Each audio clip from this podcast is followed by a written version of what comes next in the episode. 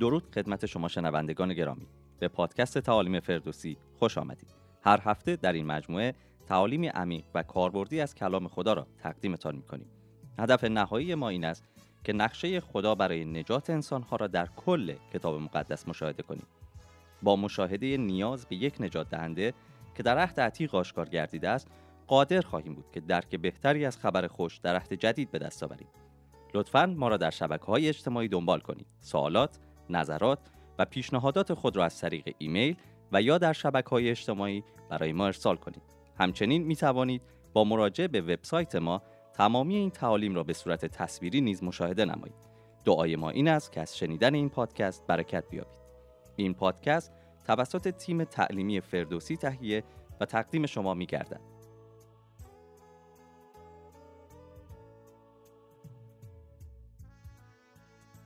last session, we looked at how the Jewish leadership was challenging Jesus and what Jesus could have said in response. در جلسه قبل اینطور تموم کردیم جلسه خودمون رو که وقتی رهبران مذهبی عیسی رو به چالش آوردن عیسی چه پاسخهایی میتونست بده ولی در عوض اونها چه پاسخی داد But the Jewish leadership would have responded, Yes, but we have we have important laws to protect God's laws. رهبران مذهبی می‌گفتند که بله ما قوانین خیلی سفت و سختی داریم که از شریعت خدا محافظت خواهد کرد Yeah, it's true. In fact, the Jewish leadership had 39 laws to talk about, uh, or, or 39 laws that, that were categories for prohibiting work on the Sabbath day.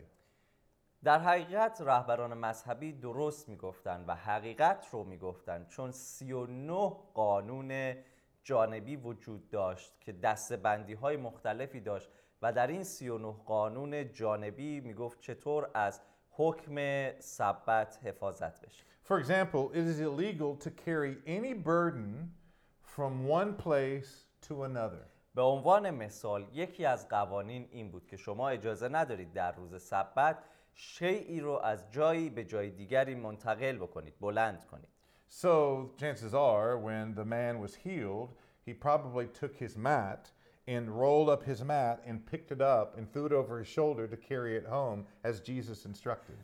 مشکل اینجا این هست که وقتی عیسی این شخص رو بعد از 38 سال شفا میده از او می‌خواد که رخت خواب خودش رو در حقیقت جمع بکنه روی شونه‌هاش بذاره و از اونجا بره So, carrying his mat probably was something that the, the, the religious leaders are uncomfortable with.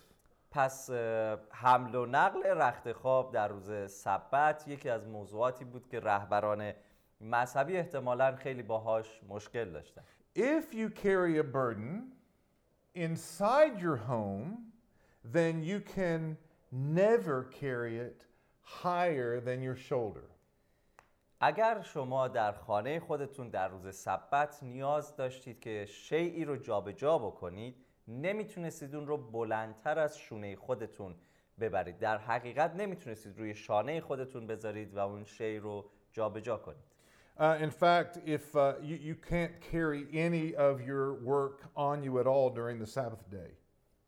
در حقیقت شما در روز سبت نمی‌تونستید هیچ چیزی رو بلند کنید و جابجا کنید So if you're a carpenter, you're not allowed to carry uh, even a nail or a hammer on, on your body. That's, that's a violation of, the, of one of those laws. بنابراین اگر فرض کنیم که شما یک نجار هستید حتی در اون شرایط در روز سبت شما چکش خودت رو هم یه مقداری با احتیاط ممکنه جابجا بکنید چون یک جوری در, در تضاد با این قوانین سفت و سخت برای حفظ روز سبت هست Even if you're a, a tailor, you're not even allowed to carry the needle in your, in your shirt. That would be a violation because you're carrying your work.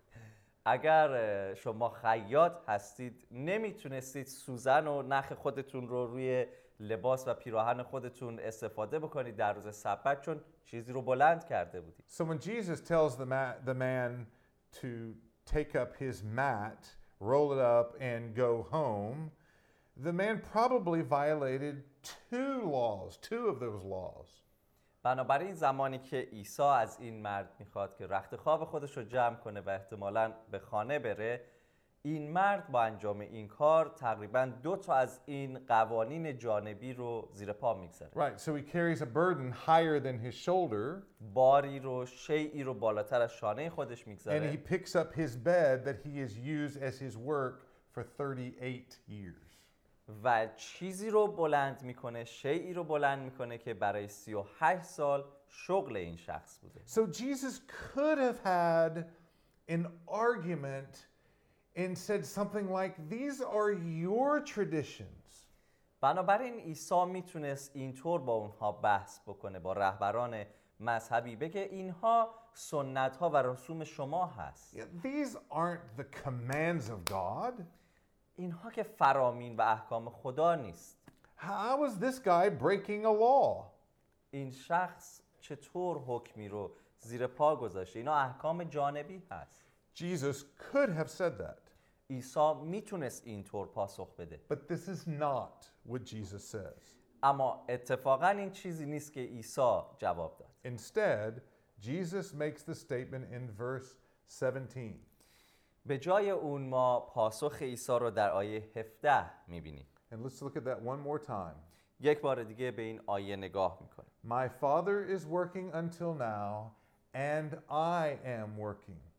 پدر من هنوز کار می‌کند من نیز کار می‌کنم So, in other words, this situation is not about the Sabbath.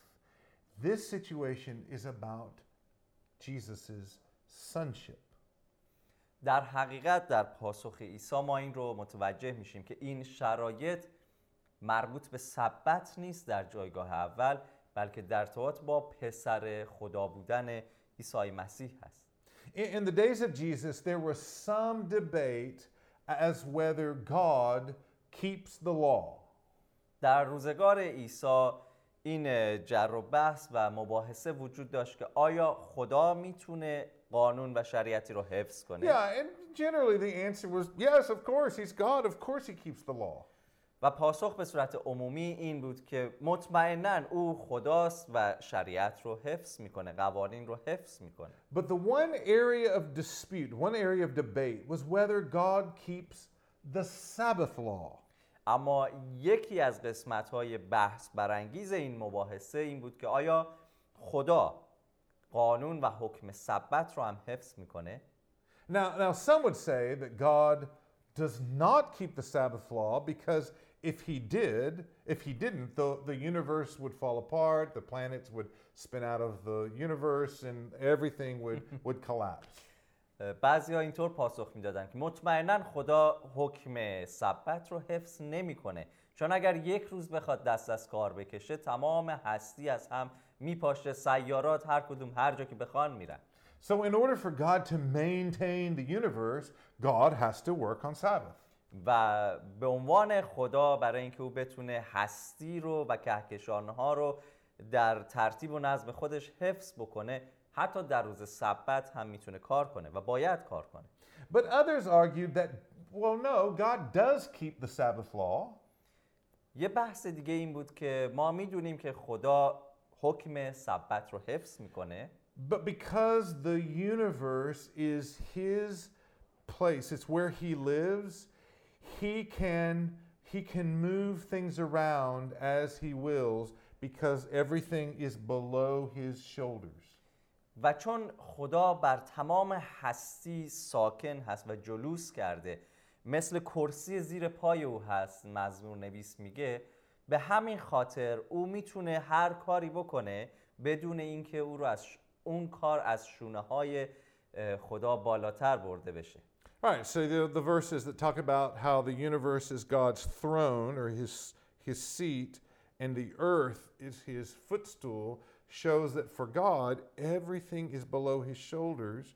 So God is keeping the Sabbath law. He can work, he's allowed to work because everything is below his shoulder. He has the freedom to work on Sabbath. آنطور که در مزمور ما میبینیم میگه که همه هستی مثل اه، تخت پادشاهی او هست و زمین کرسی زیر پای او. بنابراین او بر همه چیز حاکم هست و همه چیز این پایین هست برای خدا. بنابراین خدا می‌تونه در روز سبت کار کنه ولی چون هیچ چیز از شانه های او بالاتر برده نمیشه قانون و حکم سبت هم حفظ میشه. So here's the important lesson. درس خیلی مهمی اینجا هست. God, the Father, خدای پدر has the authority to work on Sabbath. این اقتدار رو داره که در روز سبت کار کنه God has authority to work on the Sabbath. خدا از این اقتدار برخوردار هست که در روز سبت هم کار کنه So everyone agrees that God has this right.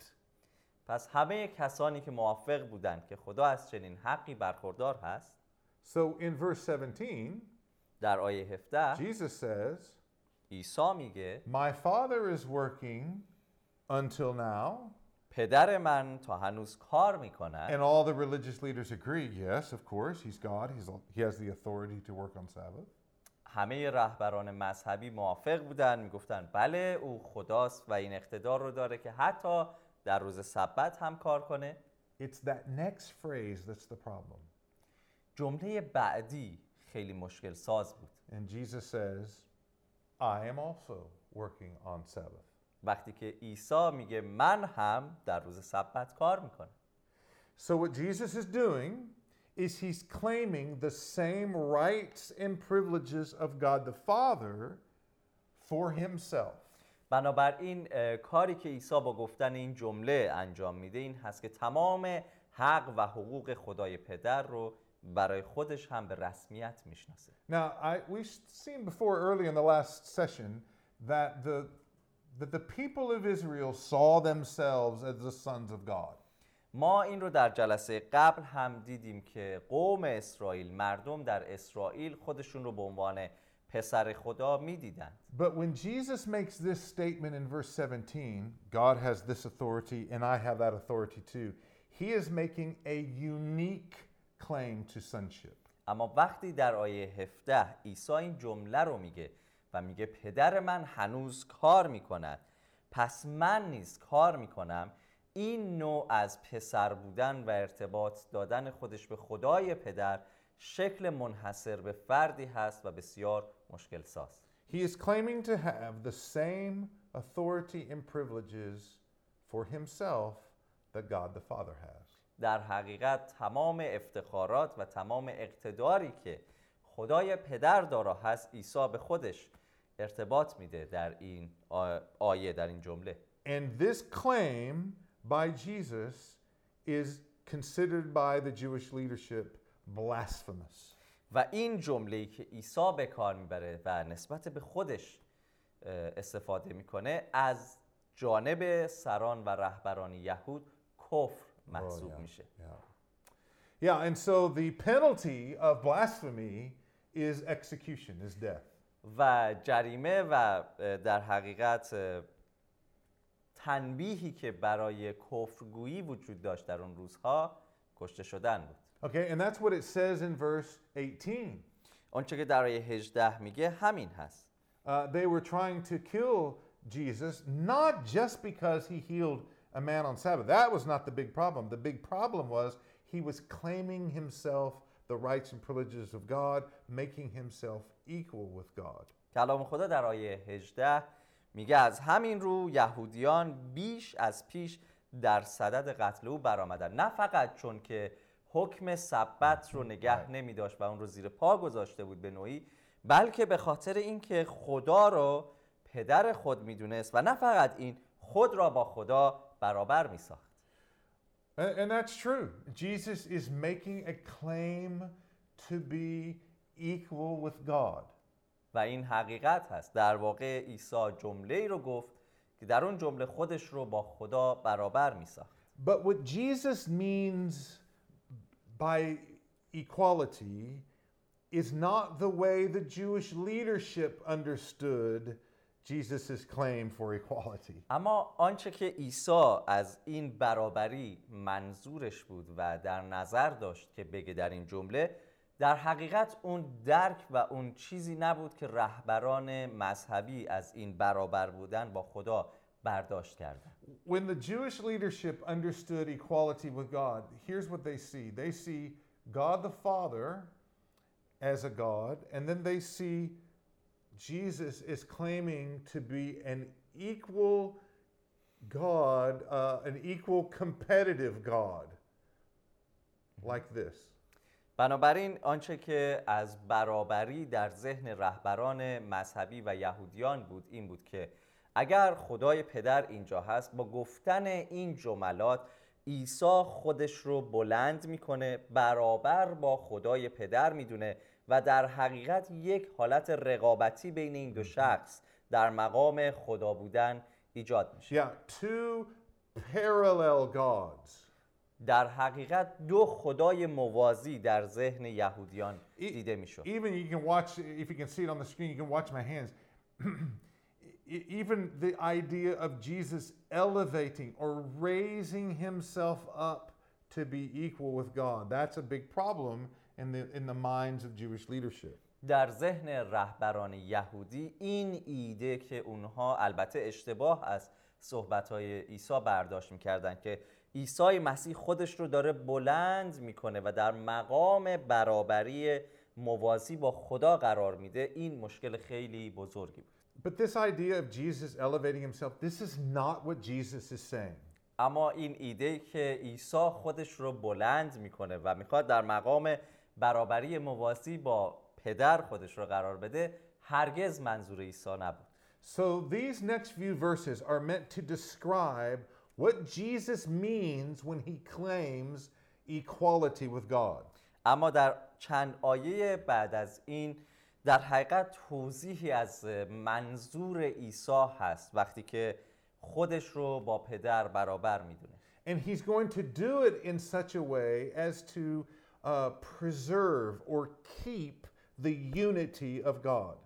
و این رو طوری منظور خودش رو منتقل می‌کنه که همچنان در اون اون اتحاد با پدر رو منتقل می‌کنه So in verses 19 to 23, we're going to talk about how Jesus is subordinate. That means that he's under God the Father, but in a unique way.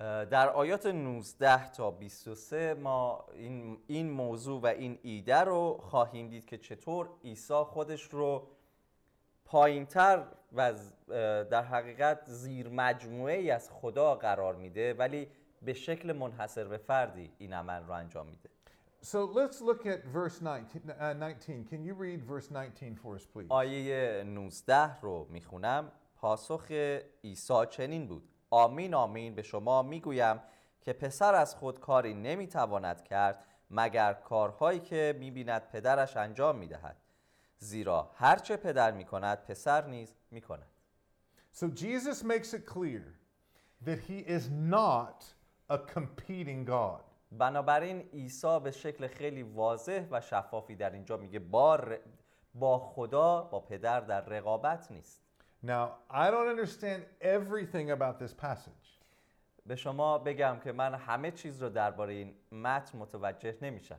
but I know this. اما این رو می‌دونم Jesus is not challenging the oneness or the unity of God. هرگز در سخنان عیسی در این متن منظور او این نیست که یگانگی و یکتا بودن خدا رو مورد حمله قرار بده And, and we see this in verse 19. و این رو در آیه 19 می‌بینیم Jesus says, if God the Father does not do first or say first, then the Son cannot do or say. عیسی در آیه 19 میگه اگر خدای پدر ابتدا یک کاری رو انجام نده و یا چیزی رو نگه خدای پسر هرگز اون کار رو انجام نمیده و آن چیز رو نخواهد گفت In other words, Jesus never acts independently of the Father. به زبان دیگه عیسی در این آیه میگه پسر هرگز مستقل از پدر عمل نمی‌کنه I want you to think about what this means. می‌خوام یه مقدار فکر کنید که منظور این جمله چیست Not most of the time, not sometimes, not almost no time, but Jesus says never. عیسی نمیگه اغلب اوقات نمیگه معمولا نمیگه بیشتر وقتها بلکه میگه هرگز پسر مستقل از پدر عمل نخواهد کرد That means every word, به این معنا هست که هر کلمه every deed, every action هر فعل و عمل is first directed by God the Father. ابتدا از جانب خدای پدر انجام میشه و گفته میشه You, can find many passages where Jesus is declared to be God. شما متنهای زیادی رو در کلام خدا پیدا می‌کنید که عیسی خودش رو به عنوان خدا معرفی می‌کنه Uh, for example, the, the classic example, John chapter 1, verse 1. به عنوان مثال یک نمونه کلاسیک از این موضوع انجیل یوحنا باب یک آیه یک هست Let's read that together. این اه، آیه رو با هم می‌خونیم در آغاز کلام بود و کلام با خدا بود و کلام خدا بود And then also in verse 18. همینطور در آیه 18 هیچ کس هرگز خدا را ندیده است اما آن پسر یگانه که در آغوش پدر است همان او را شناسانید Okay, so there are some verses uh, that, that describe the unique relationship that God the Son has with God the Father, emphasizing his deity. در حقیقت اینها نمونه هایی از آیاتی هست که در کلام خدا رابطه منحصر به فرد و اتحادی که در پدر و پسر هست رو و الوهیت پسر رو نشون میده Uh, another place would be uh, in John chapter 8, where uh, Jesus says to uh, the crowd, before, Jesus, before Abraham was I am, tying himself to the I am statement that God makes in the book of Exodus. در انجیل یوحنا باب 8 نمونه عالی دیگری هست جایی که عیسی میگه پیش از اینکه ابراهیم باشد من هستم و گفتن عبارت من هستم خیلی او رو ربط میده به من هستمی که خدا در کتاب خروج درباره خودش به کار می‌بره And of course, Thomas's uh, great statement when he understands who Jesus is, he declares, My Lord and my God. همینطور اعتراف توما زمانی که متوجه هویت عیسی میشه و اینطور میگه خدا و خداوند من But there are other places where the Bible talks about Jesus' subordination, not his equality, but his subordination. جاهای دیگه در اه، کلام خدا وجود داره که نه فقط این برابری پدر و عیسی رو نشون میده بلکه این زیر مجموعه بودن رو هم نشون میده So let's look at some of those verses together. به چند تا از این آیات با هم نگاه کنیم John chapter 5, verse 30. یوحنا باب 5 آیه 30 Okay, let's read that verse, please. من از خود کاری نمی‌توانم کرد بلکه بنا بر آنچه میشنوم داوری می‌کنم و داوری من عادلانه است زیرا در پی انجام خاص خود نیستم بلکه انجام اراده فرستنده خود را خواهانم But by the will of the one who sent me. That's the idea of being subordinate. اه، انجام اراده فرستنده. این ایده مطیع بودن رو در خودش داره. Uh, how about uh, John chapter 8, verse 29? یوحنا 8 آیه 29 و او که مرا فرستاد با من است. او مرا تنها نگذاشته است زیرا من همواره آنچه را که مایه خوشنودی اوست انجام می دهم I always do the things that are pleasing to God. So there's the, this is a, a, subordination statement. من همواره آنچه را که مایه خوشنودی اوست انجام میدم دوباره اینجا ایده مطیع بودن رو یا زیر اقتدار و فرمان بودن رو می‌تونیم ببینیم Uh, and then, of course, there's um, chapter 14, verse 31. همینطور اه، باب چهارده آیه سی و یک اما من کاری را می کنم که پدر به من فرمان داده است. تا جهان بداند که پدر را دوست می دارم برخیزید برویم. So, in all these verses, you can, you can see the subordinate nature that God the Father has with God the Son.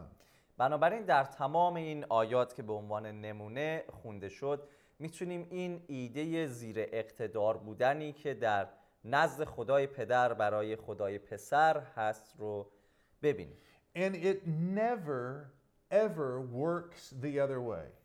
و هرگز و هرگز به شکل غیر از این یا شکل دیگری کار نمی‌کنه In other words, it's never God the Son at the top and God the Father in a subordinate relationship. Never do you see that in Scripture. بدین معنا که در هیچ کجای کلام خدا شما نمی‌تونید این ایده رو ببینید که جایی باشه که خدای پسر بالاتر و خدای پدر زیر اقتدار او باشه همیشه به این شکل هست این ترتیب که خدای پدر و در زیر اقتدار او پسر هست So it's never the it's it's never the son that says to the father, "Go," and the father says, "Well, okay, I'll go." It's never like that. پس هرگز به این صورت نیست که پسر به پدر بگه به عنوان مثال برو و پدر بگه بله میرم هرگز اینطور نیست That's right. So when the it's when the father says go, the son always goes. When the father says speak, the the son always speaks. شکلی که همیشه در کلام خدا دیده میشه این هست که وقتی پدر میگه برو پسر اطاعت میکنه و میره وقتی پدر میگه سخن بگو پسر اطاعت میکنه و سخن میگه So it's important that you get this before the next session. Obedience is only one way. خیلی خیلی مهم هست پیش از اینکه ما به جلسه بعدی بریم این موضوع رو کاملا متوجه بشید که در رابطه پدر و پسر اطاعت همیشه یک جانبه و یک طرفه از طرف پسر هست So when we return for our third session, we're going to talk about how this relationship of of obedience with the son to the father works in a practical way. بنابراین زمانی که برای سومین جلسه خودمون برمیگردیم با همدیگه خواهیم دید که چطور این رابطه زیر اقتدار بودن و اطاعت دائمی و همیشگی پسر از پدر کار. از همراهی شما بسیار سپاسگزاریم. امید داریم که این پادکست باعث تشویق تقویت و بنای شما گردیده باشد. لطفا نقطه نظرات خود را در پایین همین پادکست برای ما بنویسید و در صورت تمایل آدرس پادکست ما را با دوستان خود به اشتراک بگذارید. برای اطمینان از اینکه هر هفته پادکست جدید ما را دریافت کنید لطفا مطمئن شوید که این صفحه را سابسکرایب کرده اید. لطفا تیم ما را در دعای خود به یاد داشته باشید.